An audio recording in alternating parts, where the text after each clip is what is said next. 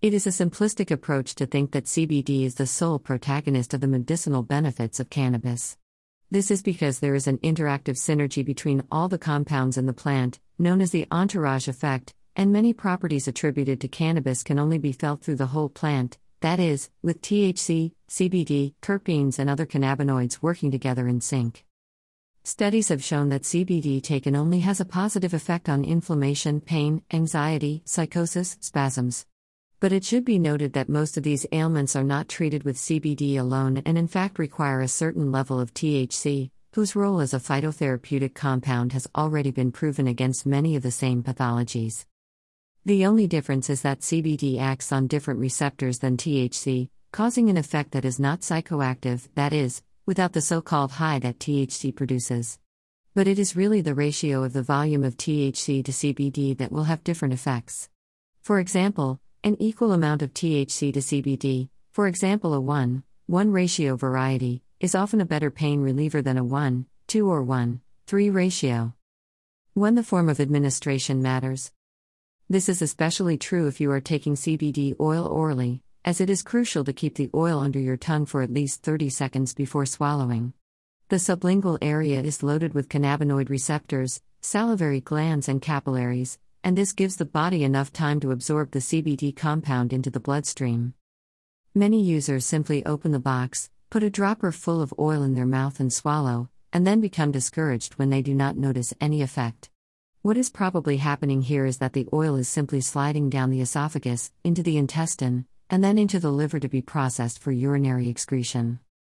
2. Look for full spectrum CBD products, instead of pure CBD isolate. This is very important advice to maximize the effects of CBD, as most experts agree that full spectrum tinctures are much more effective than a 100% pure CBD isolate concentrate. What is meant by full spectrum?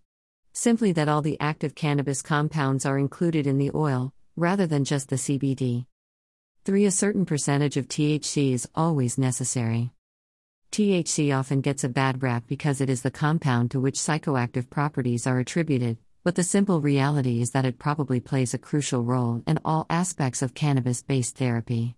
THC seems to potentiate all the effects of CBD, and, conversely, CBD also affects THC, decreasing its most annoying side effects, such as anxiety or paranoia.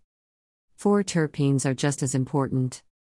Non cannabinoid plant components, such as terpenes, also serve as inhibitors of the psychoactive effects of cannabis, thus increasing the therapeutic index of THC. This phytocannabinoid terpenoid synergy, as it is known, increases the potential of medicinal cannabis based extracts. Terpenes also act on cannabinoid receptors and neurotransmitters, they are prone to combining or dissolving in lipids or fats, they act as inhibitors of serotonin absorption, similar to antidepressants like Prozac, increase the activity of norepinephrine, similar to antidepressants like Elavil, increase dopamine activity. However, more specific research on this synergy is needed to find out all its possibilities. 5. Not all CBD is the same. Users should be aware that CBD from hemp does not have the same medicinal properties as CBD from marijuana. It is frankly an inferior product.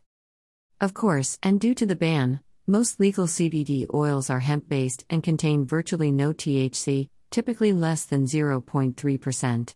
If you find that CBD hemp oil has no effect on you, a marijuana based product that contains higher levels of THC is worth trying.